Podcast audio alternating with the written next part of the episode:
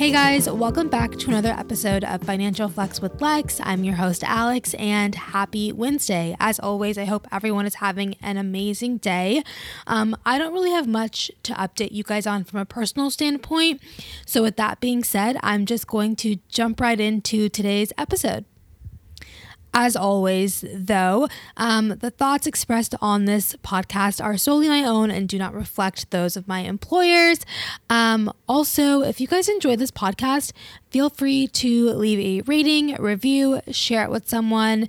Um, any and every kind of support helps. So thank you guys so much in advance. So if you know me, you know I am a TikTok girly. I can literally spend countless hours on that platform. And you know you've spent way too much time on TikTok when you get the, it's like this really calm video and it's like literally telling you to go to bed because you've been on your phone for too long. Um, yeah, so that happens to me more often than I'd like to admit. But because of TikTok, I have found some amazing Um, content creators, and today's guest, Lexa, aka the Avocado Toast Budget, is one of those content creators. So Lexa is a personal finance content creator. She's on TikTok, she's on Instagram, um, and she focuses specifically on like Gen Z and millennials. Although I feel like if you're of any age, you definitely can get some great information from her content. Um, and I just love her stuff. So I shot my shot and reached out to her to see if she'd be interested in being a guest on the podcast. And she agreed. And I could not tell you guys like how hyped I was when I got her email back. I was like, oh my goodness, I'm quaking. So I'm so excited that I had the opportunity to sit down and chat with her for a bit. We talk everything from how she started to create content online, specifically, you know, personal finance, money related content. We discuss shame. Um, Lexa and I share, I think, like the same lens when it comes to money and shame and how that needs to be removed for first in order to um, tackle your goals and kind of achieve whatever your desired outcome is, is just really starting with getting rid of that shame because that holds you back a lot of the time, um, I believe. And yeah, she also gives some like tangible advice for you guys. And I don't know, it's just a really great episode. So I'm so excited. I'm going to stop talking. Hi, and here is, is today's Lexa. Guest. I am with the Avocado Toast Budget. I am a queer millennial personal finance content creator, just trying to teach other millennials and Gen Z how to feel more confident with money without any of the shame or the guilt. And I'm so excited to be here today. Love it. I am so excited to have you on today's episode. So before we dive uh, into the questions, I do have an icebreaker for you. So if you were to play a role in any movie, what would it be and why? Okay. I've been thinking about this a lot. And I got so stuck on, it's not a movie, but it's a T V show. Okay. It's okay. Because I feel like I would love to play Moira Rose from Schitt's Creek. I don't know if you've ever seen it, but she I've... has like awesome wigs and an awesome accent, and I love it. I've heard of that show and I have yet to watch it, but I've heard like nothing but good things. It's it's one of my favorite shows, and she's like one of my favorite, just totally out there characters. So I would love to be able to play her. Uh, okay, now I definitely have to like watch it and be on the lookout for her character. Yes, definitely. Put it on the list. I it's one you have to get into, but once you get into it, it's worth it. Okay, I'm all I'm all, I'm all about that. I can be patient, so I'll definitely have to check it out. Um, well, I am so excited to have you on today's episode. I actually discovered you uh, via TikTok. I was just scrolling one day, and you popped up on my For You page, and I was like, "Oh my goodness, this is amazing!" So I would love to kind of take it back Uh, a bit to when you were growing up and discuss like how money was talked about or mentioned in your household. Yeah. So it actually wasn't a lot. And I think that that really shaped my view of managing money, because in my family, we often push things under the rug, especially things that were really hard to talk about. And that was definitely true when it came to managing money. If you were struggling with money, if you were in debt, no one ever talked about it. I went off to college without really any conversations around how to manage money, how to budget. I had no idea like what my family was making or if they were struggling with money. And as I grew up and became an adult and started getting in on like more of those adult like conversations the adults were having with each other, I learned that there was a lot that was being pushed under the rug that I didn't know about. So as I was growing up and then I was pushed into adulthood, going in, going into college, feeling like, okay, well, if everyone is just figuring this out and it, it seems to be that no one's having any issues, I probably shouldn't have any issues either. And then I started quickly really spiraling into credit card debt. And I felt so much shame and guilt around that because I thought, well, no one else is talking about this, so this must just be like a me thing, which uh, is definitely not the case. But it really shaped, like, I think I would have probably at least like reached out and either gotten help or just like some support from my family or friends had I known that this was a common thing for people to be struggling with, but I didn't because growing up, no one talked about it. When you were going through the whole college application process, was money ever like a factor in deciding where you went to school? I think about this all the time because I remember growing up, it was just kind of like a given that the next step after high school is college. Like no matter what, that that's the trajectory I was supposed to be on. There wasn't really conversations outside of that. The only conversations I remember having around like finances and affording college was just people saying like, oh, it'll be worth it. Like getting a bachelor's degree will be worth it. Whenever you start making money, you'll be able to pay off whatever loans you take on very quickly. And so I just thought that that was normal. So when I was looking at colleges, I knew that like I could conceptualize how much like sixty thousand dollars a year in tuition was a lot of money. So I was looking at places that had scholarships, that had like opportunities, but I also wanted to get away from home. So I wasn't looking at a lot of like in-state opportunities, which now I wish I would have, but at the time my goal was get away and try to do it in on, on a budget that you think that you'll be able to afford. But there wasn't conversations around what that looked like. So for my bachelor's degree, the school that I went to, the way that like my scholarship was told to me was that it was a full ride scholarship, but that didn't include room and board. And honestly, I just didn't think to ask or to know that there was a difference. And come to find out, room and board is very expensive. So after my bachelor's degree and my master's degree, I have, and I still have around seventy thousand dollars in student loan debt. And now knowing what that means and knowing what the payments on that look like, I wish that that had been a conversation, but it, it It was really just kind of sold as, oh, you'll figure it out when you get there. It'll be worth it in the end. Yeah, I can definitely relate. And I think one point that you mentioned um, with being that you think like, okay, high school, next step, college. Yeah, college mm-hmm. is a lot of money. Like, I think we all know that like college is a lot of money, but we just think, well, it's worth it because I'll get a job yep. and I'll be able to pay that back like ASAP, but that is not the case for a lot of people. So I think yes. there definitely should be more transparency around like what it's really like in the real world, like post-college, like finding a job, like you're not going to be making that, you know, well, some people do make, you know, six figures right out the gate, but a lot of people, it, it, it takes a minute. Yeah. And I think in like my parents' defense, I think at that time and in their generation and their parents' generation, that was kind of true. By the time that you went to college and you paid for it, it was a lot cheaper. And you did make way more than you would have with just a, a high school diploma. Mm-hmm. So it was more true then than I think it is now.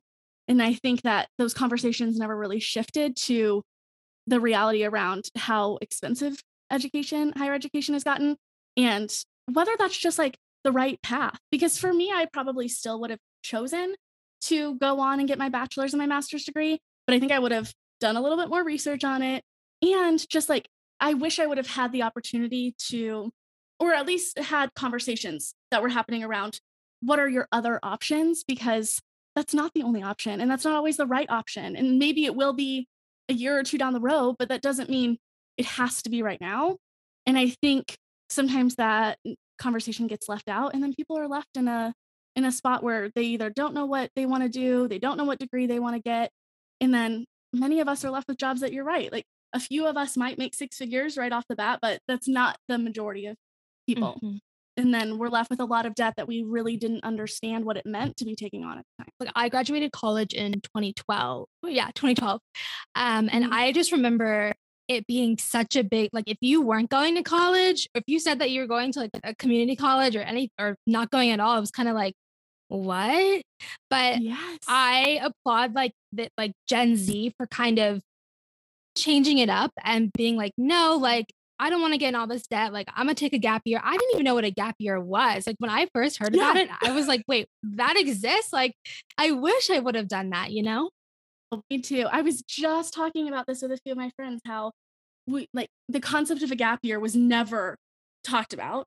And I remember like people who were going to the community college to get credits out of the way, or w- weren't going right on to college, or were going to working. I, and I know I was guilty of this. That I looked at it like, oh, okay. Like, oh, you probably just, you, you weren't as qualified as like we were. So like you had to take that option. Whereas now I'm like, that was a, I didn't know what I wanted to do with my life at seventeen, eighteen. Like that was a great, that would have been a much better financial and life decision had it not just been so looked down upon. Right. I one hundred percent agree. So how did your mindset evolve over time when it came to money? Like as you were transitioning from childhood to adolescence to like now, like being an adult?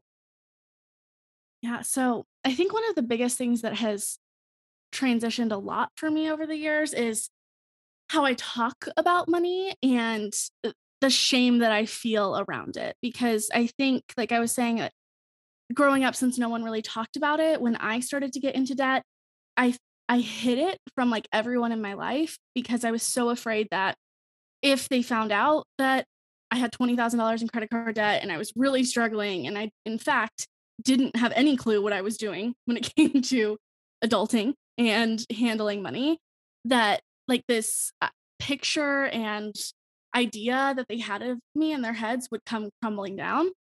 And it was terrifying to open up about it the first time. But then I quickly realized as I started to tell people about the debt that I was in and how confused I was with how you were supposed to make ends meet, a lot, almost everyone who I talked to was also going through that same struggle. And I wouldn't have known that with them either because no one really likes to talk about it because it's so hard. Like money conversations are so difficult just in general, nonetheless, with people who you care about and you look up to and you want them to look up to you as well.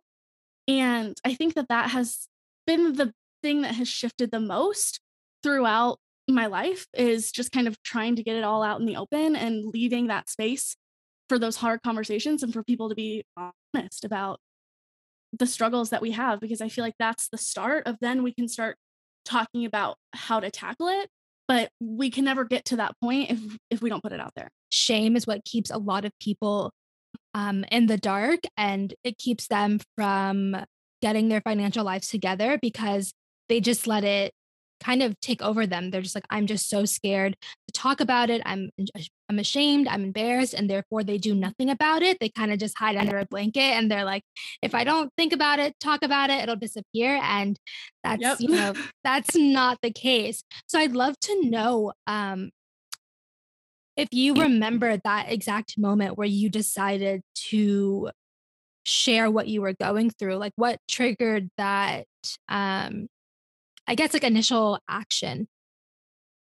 Yeah. So there's like two very distinct memories I have in terms of like when I started to realize that whatever I was doing with my finances definitely wasn't working and something needed to change, and not talking about it and pushing it under the rug and avoiding it wasn't working. And one of them was, I call it like my financial rock bottom. It happened in January of twenty twenty.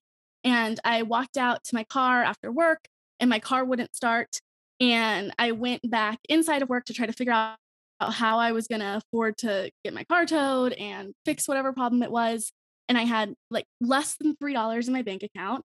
And then I went over to my credit card that I had, and I had maxed out my credit card. And I knew that that was the third time I had maxed it out.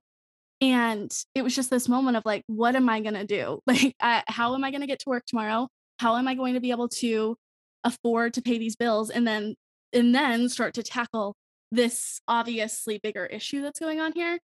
And I think it just kind of took me hitting that point to be like, okay, well, I've got nothing left. So I, I don't have room for shame here either. So I'm going to have to open up and be honest about this, um, to both like, and the thing is that I know that I had people that I could have gone to that at least would have just given me like some emotional support or offered resources. But again, because I was so ashamed and so afraid to have those conversations, I, I think it just kept getting worse and piling on top of itself because I didn't have the emotional capacity to handle it because I wasn't sharing that with anyone. It was just all kind of building up.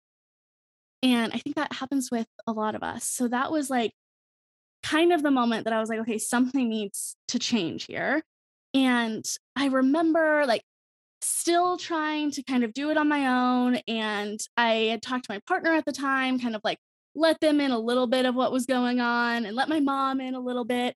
But I'm pretty sure I sugarcoated it, looking back on it, if we're honest. And just to kind of feel out, like, what's going to happen if if these walls start tum- tum- tumbling down a little bit. And then in March of twenty twenty, kind of when everything shut down, at the same time I turned twenty-four, I also, that was every, when everything shut down with the pandemic. And I graduated that day with my master's degree. And I had no idea what I was going to do to pay off any of the loans that I had.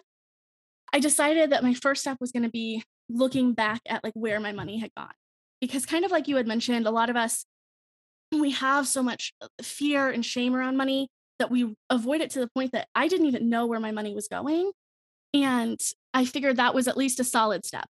It, because that scared me a lot to know, because I knew obviously I had spiraled into twenty thousand dollars of credit card debt in only a couple of years. So something wasn't working, but I was kind of afraid to know. And I remember just writing out all of my expenses and going through and figuring out kind of like how much is going toward gas, how much is going toward groceries, how much is going toward eating out. And I found out that in February, I had spent almost one thousand dollars on eating out. And I had a panic attack and I was so worried and I had no idea what I was going to do. And all of those feelings that I was so afraid of, the shame, the look at how much you've messed up, like those negative, th- that negative self-talk I had all came flooding in. Um, but then I took a step back and I thought about it and I was like, okay, like I was getting my master's degree. I was on an accelerator, accelerated program at the time. I was working full-time. I was doing internship hours and I was really struggling at the time with my mental health. I now know that I have A D H D, but at the time I wasn't diagnosed, so I wasn't medicated for it. Like, of course, Some I didn't want to come home and cook, like cook and order groceries and clean up after it. So I was just ordering in food, not understanding how much that impacted my finances. I was just trying to tread water and survive.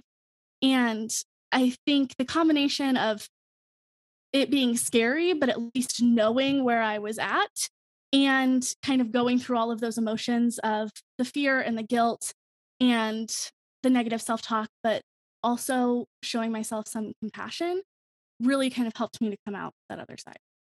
Yeah. Wow. I applaud you so much for just taking that first step into like making a plan, like being like, okay, what am I going to do here? But then also to having enough self-awareness to realize like, okay, yes, I spent a thousand dollars eating out, but it was because of X, Y, and Z, not yeah. because, you know, of some other reason, which is all valid reasons. Like I could not imagine being in an accelerated master's program, working full time. On top of that, like a pandemic, like who wants to go to yeah. inside, inside a grocery store at that time? Like, you know what I mean? So like, yeah. I, I just feel like your, your reasons were valid. And, you know, like shout out to you for, like I said, having, you know, self-awareness to not beat yourself up over it, you know? And I think it's so easy to do, right? And that's why a lot of us get really hung up on our finances, is because we take that as I- I'm bad, I'm wrong. Like this is a reflection of who I am or what I am worth. And that just wasn't true. Like, I think a lot of us are, a lot of us haven't been taught anything to do with managing money, and we aren't having these conversations, and we're just doing the best that we can to navigate a world that is really, really hard. And I think the first step toward starting to figure out ways that we can find some control in our money and find some confidence in our finances is giving ourselves that space to understand that we're human and we're doing the best we can. I mentioned earlier that I discovered you like, or I learned about you on TikTok. So um, what made you want to start sharing financial tips, advice on social, and which platform did you start on first? Was it TikTok or was it Instagram? So I originally started the Avocado Toast Budget as an anonymous blog in June of twenty twenty, because between like that March and June, July, I had really, I mean, I was unemployed for eight weeks with the pandemic.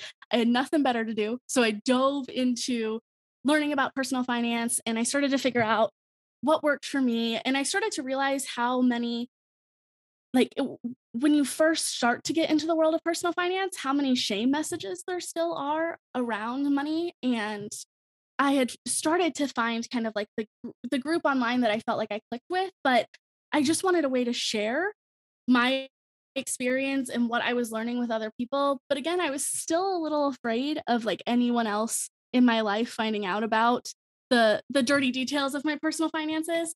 So that's why I was like, it'll just be an anonymous blog, something for me to be able to connect with people, share what I'm learning, talk about it with someone who isn't my partner, who I'm sure was sick and tired of hearing everything about personal finance. It was like two a.m. on a Saturday.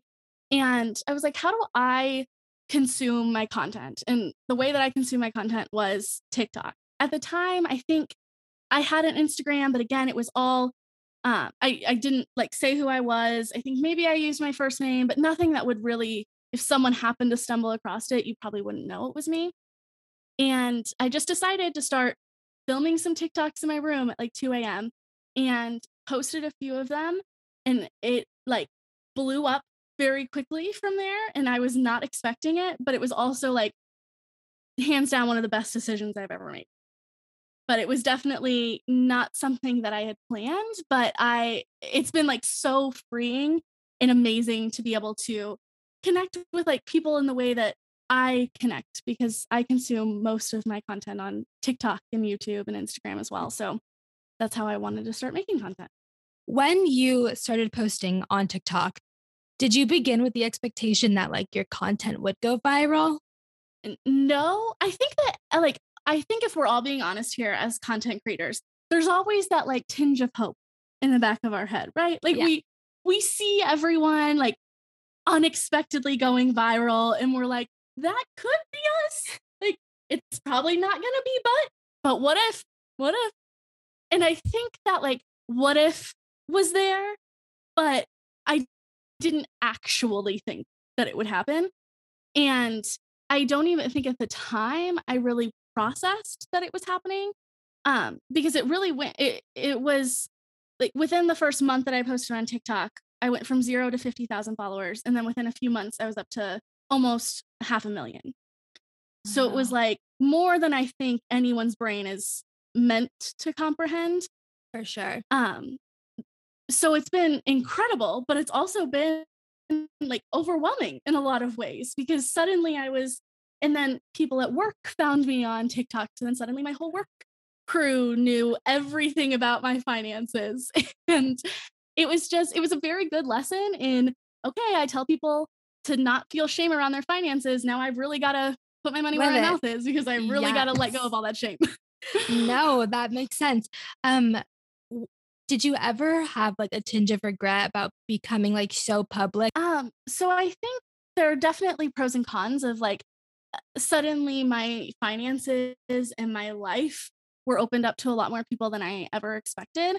But overall, like overwhelmingly, the good has outweighed the bad for me. And I don't regret it at all. Like I'm so glad. I think that the community that I have and the people that I have met and the wonderful people I've met are because I'm being honest and it's me and it's not an anonymous person.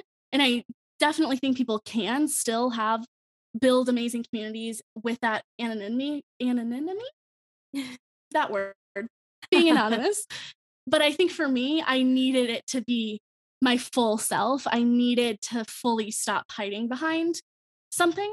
Um, and I'm so glad that I made that decision. So as a personal finance creator, do you ever feel the pressure to be super pristine with your um, finances? Like, do you ever feel the need to just like be perfect, like always budgeting or, you know, always keeping track? Oh yeah, for sure. I, and I think I especially felt that kind of toward the beginning. Um, luckily, I think that I've always been very honest about my finances and I've always used my real numbers. And when I started, it wasn't as if I had all of the success because I was already like a millionaire or worth all of this money. When I started growing on social media, I was, I just paid off all of my credit card debt and I was still building up a savings and I was still kind of just figuring this all out too. And I think because of that, it's nice because I think that's what people expect. And in a way that I'm very glad that I have followers who understand that. And I I have a community that like accepts me for all that I am and understands that we're all humans and we're going to make mistakes and we're going to have setbacks, but it's definitely amplified when you're putting your real numbers out there. And like this last year, I was just talking about how my net worth actually decreased over like the last six months or so. Um, because when I left my relationship, it was really toxic. I just packed up my car with my cats and whatever I could fit in my car and moved across the country back to where I grew up. And I drained my emergency fund for that and trying to just kind of restart took a lot of money. And, and I didn't want to talk about it at first because I was like, oh my gosh, like there's this expectation. Like I was the person who I paid off twenty thousand dollars of credit card debt. I saved all this money and now that savings is gone and I'm kind of back at square one. But I think that going like getting through that shame and getting through that worry of trying to be perfect, that has helped far more people than trying to pretend like I'm perfect and I have everything together ever did. So I try to always remember that, even when it's hard to remember that. No, I love that. I feel like especially on social media, like as we all know, I'm sure you've heard this phrase literally a million times, it's a highlight reel. So nobody ever yes. wants to share the, the ugly side, the bad, you know, of, of things. But I feel like when people are more vulnerable and open and honest about like what they're currently going through and their struggles, not only is it therapeutic in a way for you to like, once again, remove that shame, but two, you're never as alone as you think you are. Like you may think like, oh my goodness, I'm the only person going through this, but then there's someone on the other side of that screen, like watching your stories, reading that post and being like, oh my goodness, like I'm going through the same thing. Or I recently went through that same thing. And like, I like, there's just like that human connection as much as like social media can feel very like inhuman and very transactional sometimes. Mm-hmm. I think there is that like human connection um, with, with storytelling. Absolutely. And I think that especially with millennials and Gen Z, like we kind of all saw the social media of the just posting the highlights, just posting the like very filtered, curated content. And I think that that had its prime and I definitely think it's still prevalent, but I think a lot of us are seeking out content that feels like we can see ourselves in it and it feels real and like you said, vulnerable and showing that vulnerability. And I can hold space for both the positives and the negatives of social media. But for me, it's been amazing to be able to connect with people and to be honest and vulnerable in those ways that I haven't always been able to be, be in like my personal real life at first. And I think that a lot of us are seeking out people who we feel like we can relate to and who are saying things that a lot of like we're not normally talking about. Mm-hmm. Yeah, I agree. So when it comes to social media, like, do you think it plays a large part in how people spend or handle their money? Oh, for sure. Like, I think, and I think both positively and negatively, right? Kind of like I was just saying, like, I can hold space for both. I think, I know for me, like, I can't tell you the amount of things I have bought because I saw it on TikTok or because my favorite YouTuber talked about it or recommended it. And at the same time, I also know that social media is one of the reasons why I learned how to budget and learned how to budget in a way that worked for me and to manage my money in a way that felt like it wasn't super restrictive and it didn't have to have all of that shame around it. So I think social media plays such a big role in our lives. If you have it, like that, if you're on TikTok, if you're on Instagram, chances are it's influencing you in one, one way or another. But I think it has the potential to have some amazing, like, amazing positive effects. And I also think that, like, it also has the potential to, I mean, we saw so much in consumerism and feeling like we needed to keep up with everyone else on social media. But I also think that with the pandemic and just with naturally how we are as humans, that is kind of coming down as well. And we're starting to, to try to find a balance more between buying things that bring us joy and then also trying to financially prepare for the future. I've heard this phrase, like, you're either the one influencing or you're being influenced. Mm-hmm. So it's like when you're on social media, you just need to kind of, before you impulsively click on someone's, uh, you know, uh, affiliate link to purchase something, mm-hmm. be like, wait, do I really need this right now? Or am I just purchasing this item because by purchasing this item, I'm going to feel like this influencer that, you know, I really, really mm-hmm. like, or I feel like I'm going to, this item will take me to this next level for the kind of life that I'm aspiring to, like, have or want.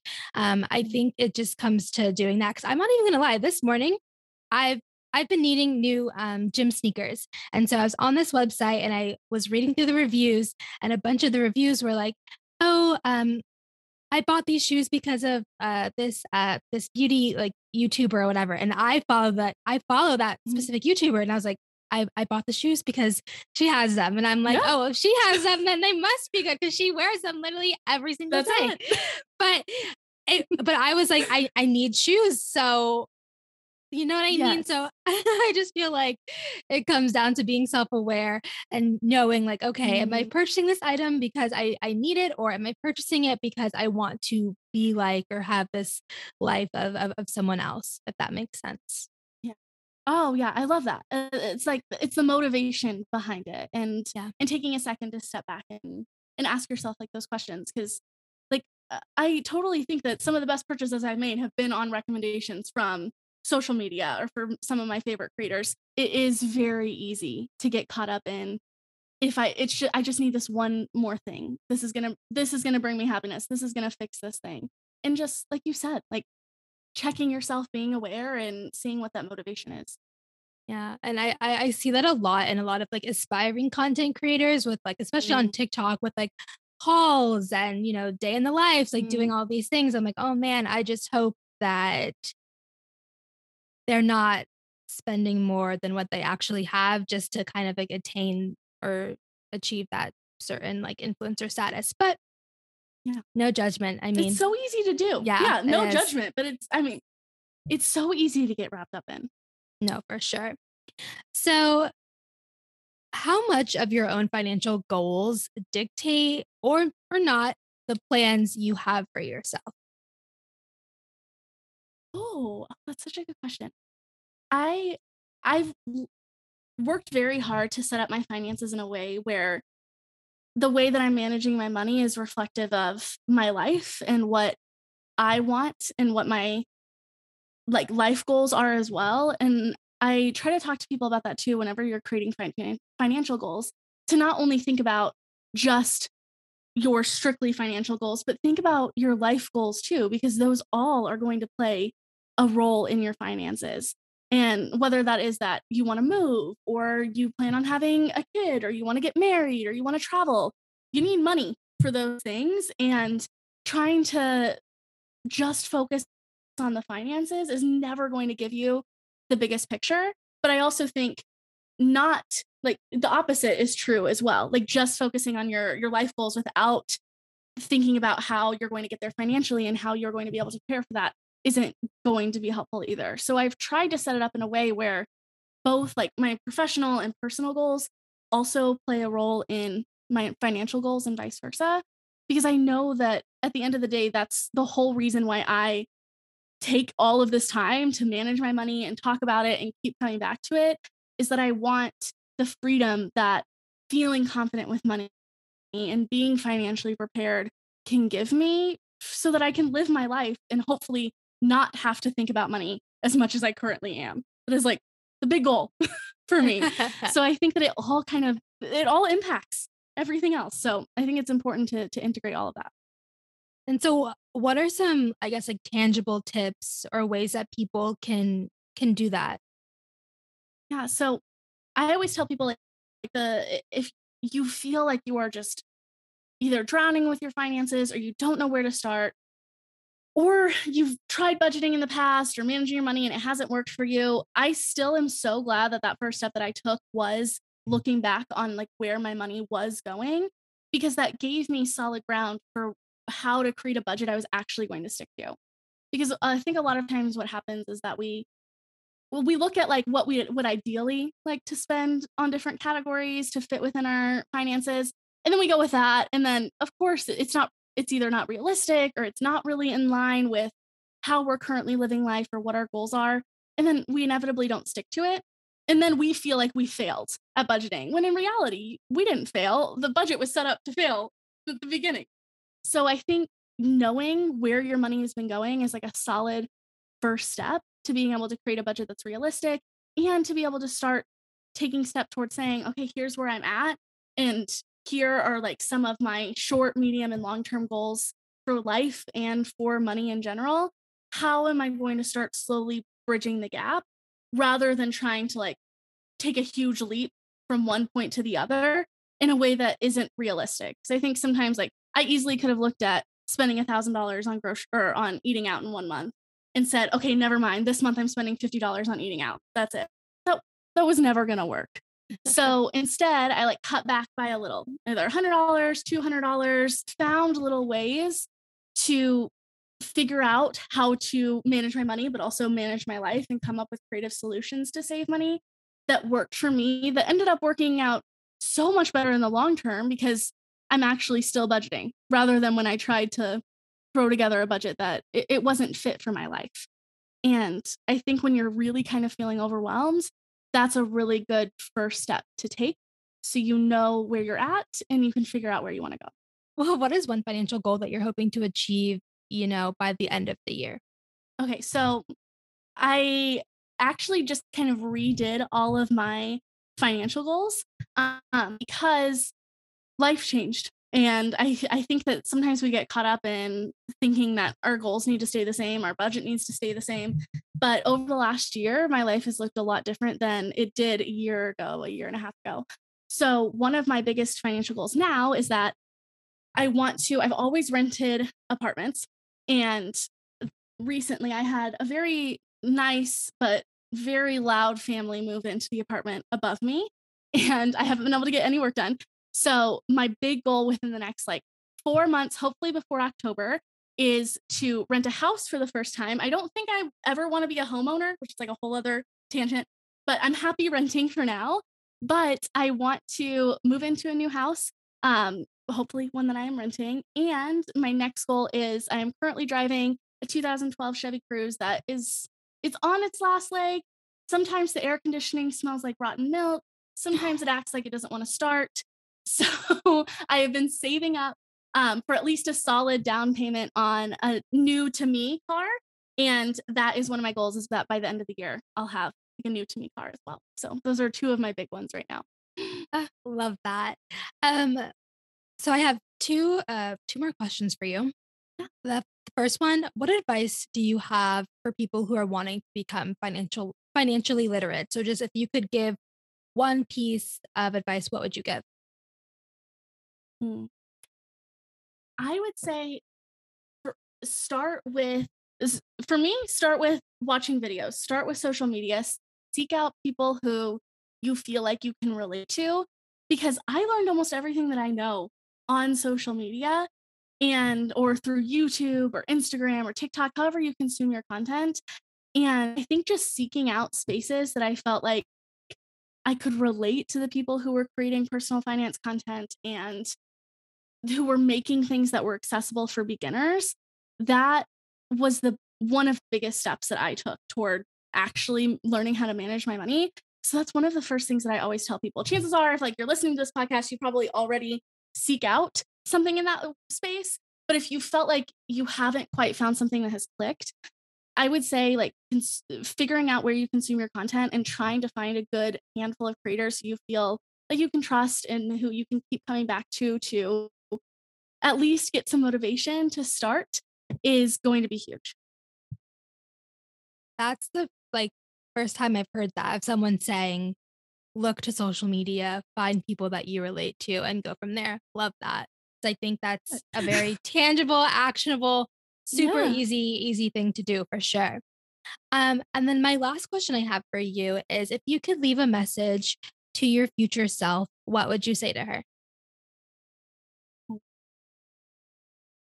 I think I would just want her to know that everything is going to be okay, and that her self-worth or her value was never dependent on how she was managing her finances or how much she was struggling at the time or what she didn't or how scary the future was, and that I had everything that I needed to to be okay and to figure things out, and that I was going to get there. Because I think I was just so unsure and so scared of the future and what people thought of me, and I wish that I just knew that who I was and what I was doing was enough, and that it was okay to just be where you are and take one step in the right direction at a time. Oh my goodness. I have chills with that answer. Love that oh. so much. Um, so where can the people find you? Yes. So I am on TikTok, Instagram, and YouTube at the Avocado Toast Budget, and you can find me there. You can also Google the Avocado Toast Budget or the avocado toast budget dot com.